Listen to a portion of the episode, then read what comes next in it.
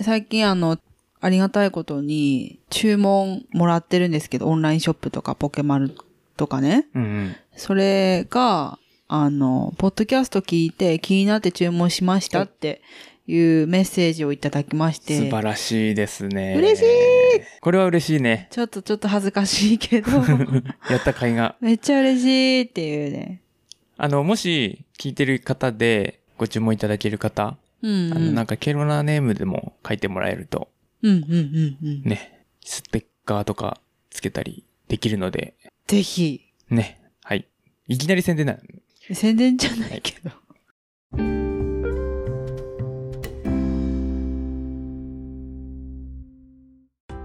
シカヘデケロヌ第105回メインパーソナリティのアロマテラピーアドバイザーのミキティとハーブ農家の A ちゃんでーす。シカヘデケロとは青森県南部地方の方言で教えてちょうだいという意味ですこの番組は青森県を中心に面白いものこと人の魅力を発信する雑談系ポッドキャストインターネットラジオですさまざまな業種業界のゲストが来たり来なかったりいろいろなお話をゆるく教えていただく番組です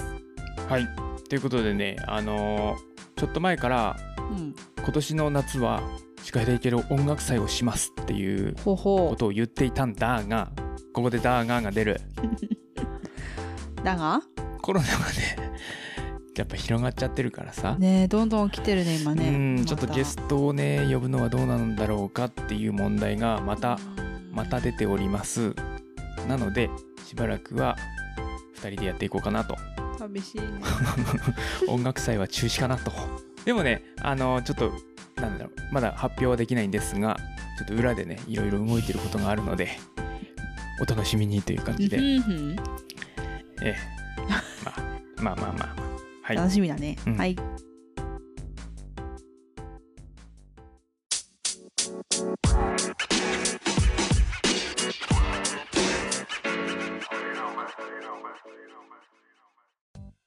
じゃあメイントーク、は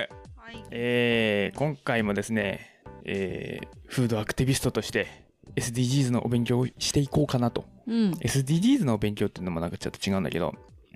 地球環境のお勉強をしていこうかなと思います。はーい。今回のテーマはフードロスフードロスもね結構勘違いしてる人が多いのでうーん。そこのねちょっとお勉強していこうかなとはい。思いますまあ現状としてまず日本の話しようか日本でうん。 1年間にうん。消費している食べ物の量はうん。 8088万トンありますうーん。ドン。うんそのうちうん。 1年間に廃棄されているうん。量うん。どんくらいあると思いますかうーん。3分の1くらいだからどんくらい ?3 万トンくらいん違う、88万って言っ8088万 トンた。2000おいいとこ来たよねとか2759万トン廃棄されていますうーん。そのうイちェイ。さらに何が家なん だよ全然ダメでしょ当たった。ダメダメだダメだっつ話して ね今そのうちうん。まだ食べれるのにうん。捨てられている食べ物の量うん。が643万トンえー。 643万トン捨ててるんです我々は食べれるのに年間で年間でうわ日本人1人当たりに換算するとーはい。毎日はい。おにぎり1個から2個捨ててる計算になります我々はあー日本人全員がもったな毎日1個2個捨ててるのもおにっぎりたないよで世界で見るとうーん大体ね1年間に約13億トン捨てている全体の3分の1を無駄にしているという現状があります今うーんでちょっとここら辺のデータの話してもあんまりねあれなんだけど世界の話してもねちょっと分かりにくいんだけど大体世界の飢餓人口うん食べれてない人たちうんがうん世界には8億人以上いると言われていて、えー9人に1人が全全世界のね地球の中で見て、9人に1人が飢餓に苦しんでいるという現状があります今、えーそうなんだだのにだのにこんな状況なのにここ40年ぐらいかなうん30年ぐらいかここ30年ぐらいで一気に20億人増えましたに地球は今え何が増えたの気が人口あ人口がほう今地球には70億人以上の人間が住んでいますほうほうもっといると言われています戸籍に登録されてない人たちもあるからねああそうねでまあここら辺ね喋るとねなんかまたあの拒否反応を示す人たちがいっぱいいるからあんまりねここら辺強調して言いたくないんだけどまあそういう飢餓に苦しんでいる人たちがいるよとうんうんうんで、まあ、5秒に1人の割合で5歳未満の子供が上で死んでいますうーんでこのまま人口がどんどんどんどん増えていって、うーんまあ、2050年には90億人を突破するだろうと言われていますどんどんどんどん増え続けていくんだね人口が増えて、まあ、食べれない人たちが増えるよねその分うーんっていう現状がありますよっていうのがあってうんうんたださっきから飢餓で死んでるって言ったでしょ、うん前回の回でもちらっと言ったんだけど実は足りてるんです、うんあの日本人は年間で穀物をうん大体154キロ平均でねうん穀物の話ねうん食べる食べてるんですうんで世界の生産量を見ると均等に分けるとうん1人当たり年間340キロ食べれる穀物を地球は生産してるんですあ全然余裕食べれるじゃん余裕なんですよなぜなーぜーってやつだよねうんうん懐かしいなでまあそれはなぜかっていうとまあ全部食用になってないっていうのも一つ問題問題問題ではないかうーんがあって、うんまあその生産されている穀物世界で生産されている穀物の中で食用に使われているのは40%ちょいなんですよえー、そんなもんなんだそれ以外は家畜の餌になったり、へえまあ、油にしたりとたか、はいはいはあとは、まあ、最近だとバイオ燃料とかいうーんそういうのがそういうのに使われているとなんで結構うん均等に分けるとギリギリっていう感うじーんだからもうちょっと穀物とかを作っていかなきゃいけないだけど、うんまあそれこそね異常気象だとかうんうん地球温暖化とかそういうのがあってどんどん食料が食糧難うんになっていくよって、まあ、人口も増えるしね今のままの生産量で人口増えたら明らかにもう足りないでしょうんっていう現状です今日本は人口減ってるのにねまあ日本の人口減ってるのはあのー少子高齢化でしょうんまあそれはそれでまあその問題もあるよねでまあじゃあまあだからフードロスをなくしましょうっていうそのふいう話なんですようんなぜフードロスって言ってるかっていうのは分かったかなこれでうん足りてんのにまあ、誰そそこっのてことでしょそうそうそうそうそうでさ、まあ、解決方法というか解決手段はいっぱいあるじゃんうんただもう画期的な解決手段はないからまあいろいろやっていかなきゃいけないっていうのがあるので、まあ、その一つとしてフードロス、まあ、むその無駄なものをなくそうとすごい考えらさるけどさ無駄なものをなくそうって言われても綺麗なもの食べたいしねみんなねうんそれで余ったら捨てちゃうしねいやまあそのそうなんだよそれも消費者心理としてそれもあるし、うんまあ、問題としてはあの運搬をしているわけですよ。うんでまあその運搬にもエネルギー使ってるでしょっていう問題はまあ別の回で喋るとしてうんその運搬するってことは加工してるんですよ。うんうんうん現状その例えば100、まあ、分かりやすく1 0 0キロあるとしてうん1 0 0キロの食品を、うん、と例えばなんかアメリカとかどっかで作った1 0 0キロの食品を日本で消費してもらうには消費しししてもらう頃にはうん加工とうん運搬と売買とかそういうたくさんの過程の中でちょっとずつちょっとずつ廃棄されてってうんどんどんどんどん減っていくわけですようんだから100キロが100キロじゃないわけ結局手元に届く頃にはうんうんうんでその一番最大の原因うんうんとして3分の1ルールっていうのがあるんですうん食品業界には、うんこれがまあ、ルールって言ってんだけど、まあ、品質保持うんのためにできた暗黙の了解に近いルール特に誰かがこうしなきゃいけないって規定してるわけではなくて、うんまあそういう風になっているというか、うんそうしないと物が売れないっていう物が売れない現状があるんですでまあ3分の1ルールってなんだっていう話なんだけどうんここまでちょっとちょっと若干ややこしいので分かりやすく言いたいなと思うんですが、えー例えば賞味期限が1年間うんの商品を作りましたうん今世で作りましたうん我らが今世でうん何でまずそのままお客さんに売るっていう場合もあるけど大抵の場合はうんまあ仲買さんとか卸業者にうん卸す時にうん店頭販売に卸すまではい3分の1の賞味期限を過ぎないように卸すんですはいはいはいつまり1年あったとして、えー8ヶ月か、うん残り8ヶ月になる前に店頭に卸さなきゃいけないんですでその残り8ヶ月を過ぎたら捨てるんですうん今現状商談でもそういうルールだね返品かもう買い取りの場合はその後業者がまあ大抵は廃返棄する大抵は返品になります、うんそのだから1年賞味期限で残り8ヶ月になる前に店頭に卸せなければ返品になりますで店頭に届くでしょ、うんまあ、例えば残り8ヶ月ギリギリで店頭に届きましたとうんしますうんそうなった場合店頭はお店ねうんスーパーとかは3分の1だから残り4ヶ月になる前に売り切りますうん売り切らなければいけないうん残り4ヶ月を過ぎた段階で、まあ、割引うんするうんのかうんちょっと厳しいところは廃棄します返うん品返品または廃棄これはなぜかというと売れないからですそれあれだね後ろに新しい賞味期限表示されてるやつを買っちゃうやつと一緒ってことだよねあの今1年っていう長い賞味期限の話したからちょっとピンとこないんだけどそれが例えば3日だった場合うん残り2日のうちにお店に並べなきゃいけなくてうん残り1日賞味期限あるんだけどうんその残り1日になる前に残り2日の賞味期限のが来ちゃうのでうんそれをお店に並べると残り1日のが売れないんですようんだから置いとく必要がないんですようん置いとく意味がないんですいやーもっだたかいないら捨てるんですって言うと分かりやすいかなうん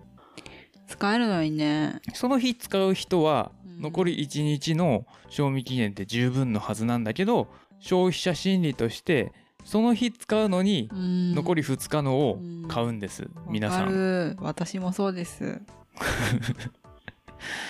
ね、だからこれしぶっちゃけ、あのースーパーが悪いとかっていう話じゃなくて消費者がそういうふうに動くからそうせざるを得ないうん置いといても売れないからねうんそれこそ賞味期限切れたら廃棄しなきゃいけないからねその廃棄にもお金がかかるんですうんだからもうし残り1日で返品しちゃうそうだねまあ、残り1日って今3日極端な例で言ったけどそういうことですこれが3分の1ルールもうこれだから、そうねなんかこう規定があるってわけじゃなくて、うんその暗黙の了解だよねだから俗に言う、うんだから最近はこれがちょっとこうまずいよねっていうのでうんあのこれをやめようっていう取り組みもあるんだけどさっき言ったように、うん店側が置いても消費者が買わないので、うん結局廃棄になるだけなんですようん売り場が狭くなるだけっていう問題があるんですもったいないねこれはねなかなか解決が難しいなと思います本当に消費者意識意識が変わらなければいけない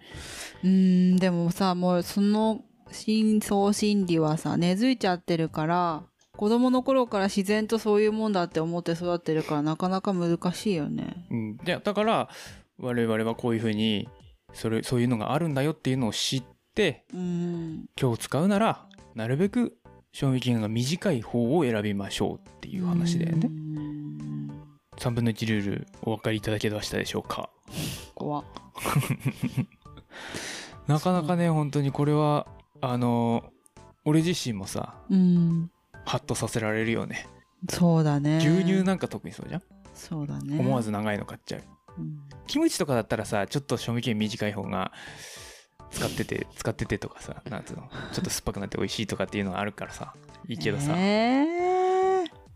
でもあれ偉いじゃん。かっぱ寿司とかに行ってさカピカピになってるのさ絶対食べてあげてるよね。最近さだからその回転寿司でさ回ってないじゃん回そ転う寿司そうそう。だからそれがねできないんだよねその俺別にそれさフードロスでやってるわけじゃないんだけど 結構そのかカピカピになったのが味が締まって美味しいっていうただ俺の好みなんだ話なんだ けどいや絶対ミキは取らないけどいつも取るじゃんねうんまあそれは偉いなと思う けどかわいそうに俺が食ってやるよっつってうね、んへえもったいないなでもなんかそれをそう他のところになんか回せる仕組みがもうちょっとうまくできればいいねうーんでもなスかーなパか、ーね、とかだったらさスーパーの隣っていうかスーパーの中に今そのレストランを併設して同じものが食べれるっていうのを施設が増えてうんいるじゃない、うんそういうところがもうちょっと増えれば多少は減るのかなまあねその日使う施設賞味期限ギリギリのやつをもう全ギ部リ調ギ理リにで出しちゃ使ううギリギリでだけど美味しい状態のものを飲食の方で使ってあげるっていうシステムになれば、まあ、全部は無理かもしれないけど多少は減るんじゃないかなそうだねでもそれもなかなか難しいよねだってどのぐらいの量出るかもわかんないしう、んどれが出るかもわかんないし、いやーそうなるねうん、その本当に優秀なシェフが必要になってくるよね、うんその日の冷蔵庫を開けて調理できるみたいなあじゃあもうあれじゃないメニューを選ぶっていうのはなしでそうそうそうそシうェフの気まぐれ ランチとかにしてまあそれもそうちょっと安く出すでもいいじゃんね、まあねそれもまあ一つの選択肢としてはありだと思うけど、んそうなってくると今度そのアレルギーだったりとかあとはうん食の多様化っていうのも、あのーこの回この回っていうか「司会できる」の中でやろうと思ってんだけど、うんうんまあビーガンだったりとか、うんあとは宗教上の問題だったりとか、うんいろいろあるわけですようんうんビーガンの回も一回やろうかなちょっとビーガンも勘違いしてる人が多くてうーんまあ野菜だけ食べてるイメージあるけどねビーガンの人たちがみんな動物愛護でビーガンになってるって勘違いしてる人が多いんだけど、まあそうじゃない人も結構いるから知らないからだよねうん、まあそういう、まあ、今回はそれはそれでうーんぜひね3分の1ルールっていうのを知った上で、うんあなたはスーパーでどれを選びますかっていう落としどころだと思うでしょ今回オチそこじゃない んですよ今回実ははねオチそこじゃないんですよ何 もう十分だよあの使う日のものを使おうよっていうので終わんなっいて思ったでしょ、うんまあそれはそれで大事ですそれももちろんそれは大事なんですよ 何まだ何もっと大事なのがあるんです今今これ聞いた人いやスーパーダメだな卸やダメだなって思った人うん実 はねに、まあ、日本とかっていう日本というか、まあ、世界というか日本というかうん食品ロスのうちうんおよそ半分がうん家庭から出てますえ買った先なんだよ半分わは私らええ我々です捨ててませんか捨ててる 捨ててませんかうーんうんお肉豆腐牛乳捨ててませんか こぼしちゃったりとかさまあこぼすのはしょうがしょうがないって言っちゃダメだけど、まあ、こぼすなっつう話なんだけどさ 実はねあー半分が家庭から出てるんですそうなんだ半分もええ無駄に食品を買うっんて食べきれなくて捨ててるそれは経済的にもよろしくないですね経済的にもよろしくないし例えばさほらあのー買ったのに食わなかったっていうのもそうだし、うんその食べ残しちょっとした食べ残しうん食べている中にあるうんそういうのもあるんですよなるほどね飾りとして置いてある刺身の妻とかもそうだよねそしたらねそうそうそうそうそうはあ、はあはあはあ、半分です半分うーんえー、お家ね怖いねいやそうかまだまだコロナ禍でコロナ禍で さより家庭料理進んでるだろうにってことは増えてる可能性もあるってことだよねきっとそうそうだねでまあこういう現状があるというのを知った上で、やっぱうんカウンターカルチャーというか、まあ、極端にフードロスに行く人も中にはいてうん個人的にはそれもどうなんだろうって思ってんだけど、まあ辛くないのであればいいんだけどさうんゼロ・ウェイスト・ホームっていう活動をしている、まあ、代表的な人だとベア・ジョンソンさんっていう人がいるんだけど、まあ、ゴミを出さないようにしましょうっていう活動うん食べ物だけじゃなくてうちは食メインだから触れないんだけどで SDGs の中にはゴミ問題っていうのもあってうんそれは食だけじゃなくて服だったりとかはいはい衣類とかねそういう、まあ、プラスチックとかそういう問題いろいろあるんだけどゴミをなくそうっていう活動のうん考え方があってそれが5つの R うーんの考え方がありますほ逆三角形のピラミッドになってううん上から順段階が段階というかそのゴミを減らしていく過程があるんだけど、うんまず第一段階としてうんリフューズ、リフューズうん使わないものは買わない不要なものは断るうんうんうんっていうところですうんペットボトルにたまにおまけとかついてるでしょ それ本当使うのって話いや大概使わないけど買うよねそうそうとかね、確かにまあそういうまあ、そういうのとかうんまあなんだろうなパーティーとかした時にうん食べるのが分かんないけどとりあえず買っとけみたいなとかうさ、ん痛い ね思い当たる節あるないらないものは断りましょうっていうのがまず第一うんまあ食べ物今食べ物で例えるとねそういう感じなんだけど、うんまあ、他にもいろいろあるとは思うんだけどうん次に第2段階、はいリデュースはい必要なものを減りまし減らしましょうとはいさ果たしてそんなに必要かまあそれの極端な例がシンプルシンプリスんなんだっけミニマリストかうんうんうんあれはちょっと極端だなとは思うけど まあ本当にそうんん例えばここの人がやってるのはその食だけじゃないから服とかもそうなんだけど服もほぼ同じ服うーんいいっぱいそんなにいっぱいいらないでしジョょブズじゃんでもそういう人結構いるよね服決めちゃうもうこれしか着ないみたいなこの私はこの色のこれしか着ないみたいなうーんってなると必然的にその物持ちがいいのとかっていう話になってくるんだけどね、うんうんうん食で言うとなんだろう必要なものを減らすうーんまあ例えば牛乳1杯飲むのに1リッターも必要なのかとかね賞味期限切れうんる切れる前に飲みきれないのにとかその例えばあーペットボトルとかもさ、うん例えば500ミリのが100円で売ってたとするじゃんうんうんうんで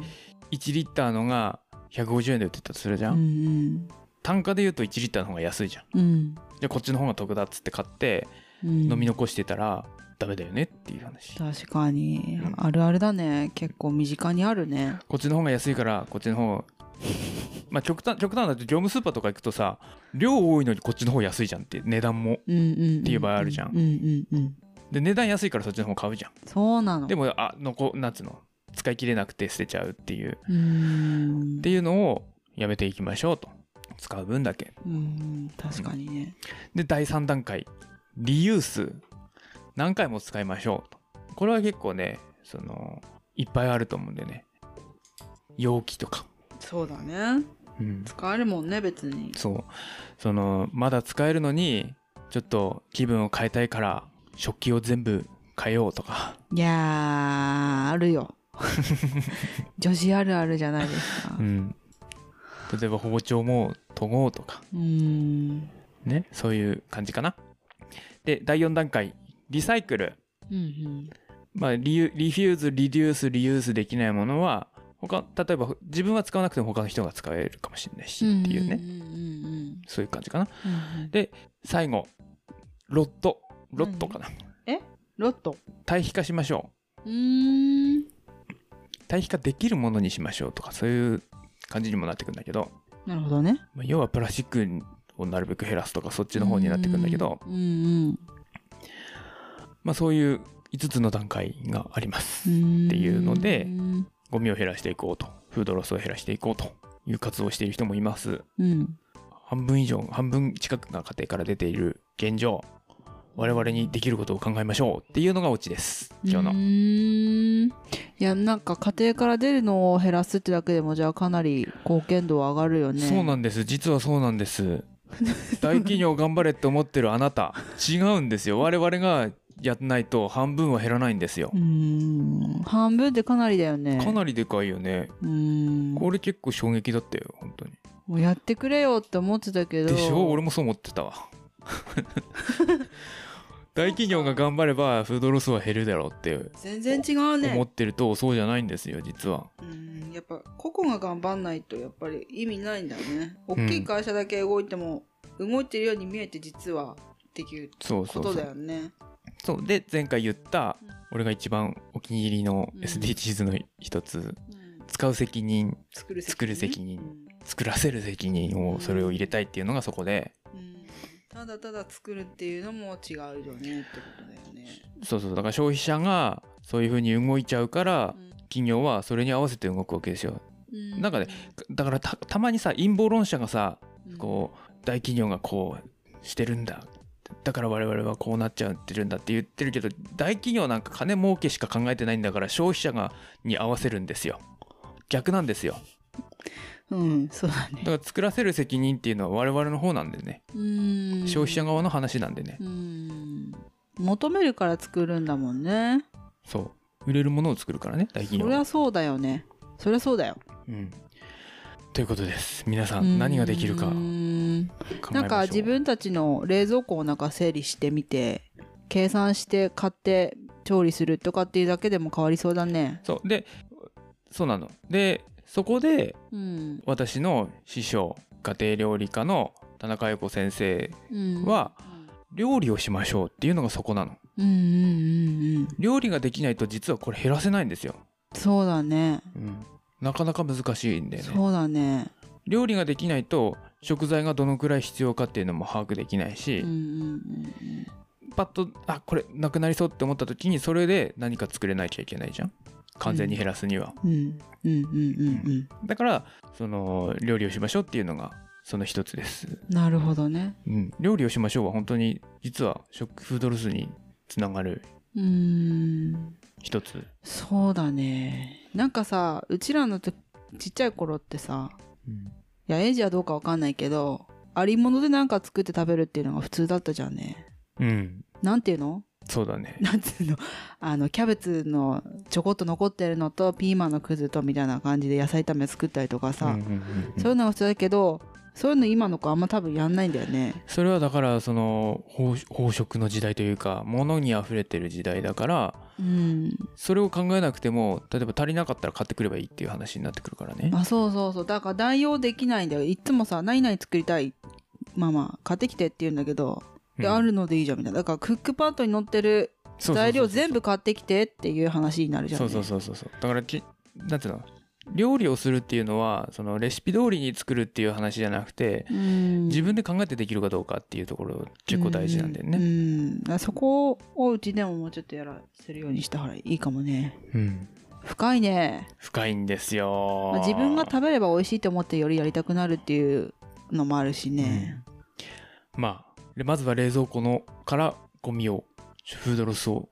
していきましょ全部だねフードロスをなくしましょうじゃあ冷蔵庫冷蔵庫ね化石をなくそうだね、まずううん絶対みんな主婦のみんな一回はやったことあると思ういけどなやーぜ主婦どころか誰しもがだと思うけどね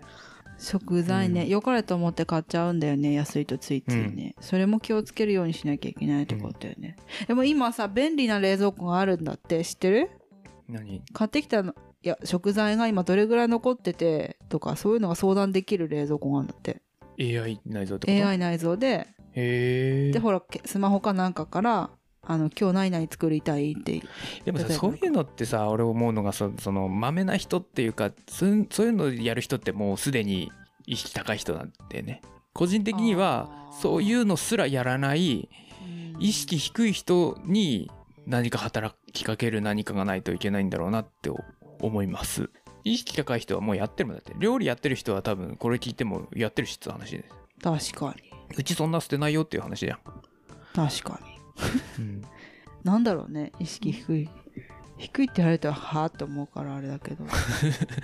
うんふでもそれってさ多分さもしかしたら自分の体を見つめるってことにもなると思うんだよねだからどれぐらい自分が今食べれてそうだよねだだかからら食べる分がこれぐらいでいいとかっていう理解度が上がるとかさ子供ができるとだいぶ意識変わる人は多いけどねうんやっぱた食べ物で体ができてるっていうのをうん感覚的に理解し始めると、うんうんはいちょっと時間も時間なのでうんうんこの辺りでうん今日は3分の1ルールと実はフードロスは我々の問題でもあるっていうのを学びましたね 家庭からまずはってとこですねうちの番 組ちびっょっとくちょりっと変わってきたんだうちの番組ね何の番組だっけ、はい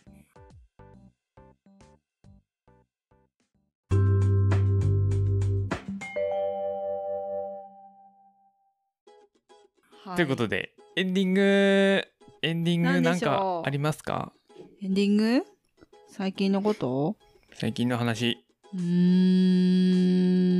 んなんだろうねん特にないかなまあうちんうち今コロナの煽りで厳しいので商品買ってください切実 もうね笑ってられないっていう話なんだよなあ暗い暗い暗いからやめよねう頑張ろうよあでもそううんとちゃね作ってるようんなんか北朝君なんでないかいいかはいじゃあ最後の読んでくださいなんか面白くないね今回の回のっぽい探検隊やるやだすごい頭もうなもう長いの使うんだもんもう長いからいいなんだっけはいじゃあ終わりねこのが この番組「シカヘデケラム」ではメッセージを募集しています Facebook、Twitter でカタカナでシカヘデケロで検索してみてください Twitter は「ハッシュタグシカヘデケロ」カタカナでシカヘデケロですお気軽にお寄せくださいあちょっとちょっとミキミキもちゃんとハーブできるよってアピールしていいどういう ことなんかハーブイコールエイジエイジだからちょっとなんかミキも宣伝したいなと思って 私もアロマテラピーんアロマテラピーアドバイザーっていう資格をはい使って、はいえー先月からハンドマッサージをやったら意外と好評でそうですねうまくいったらエイジと事業分けしてやる頑張ってください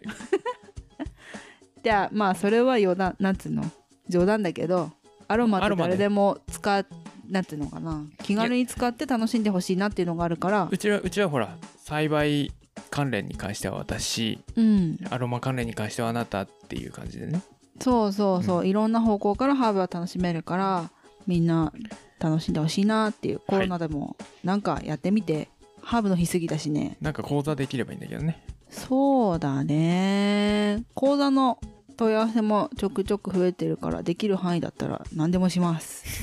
はい ということで宣伝宣伝ぶっこんできたねいきなり宣伝っていうかエイジばっかり目立つからいいもう時間のが時間が時間なので早く終わはっいおてしま いました、 疲れ様でした。ヘバナスもういきなりへばなす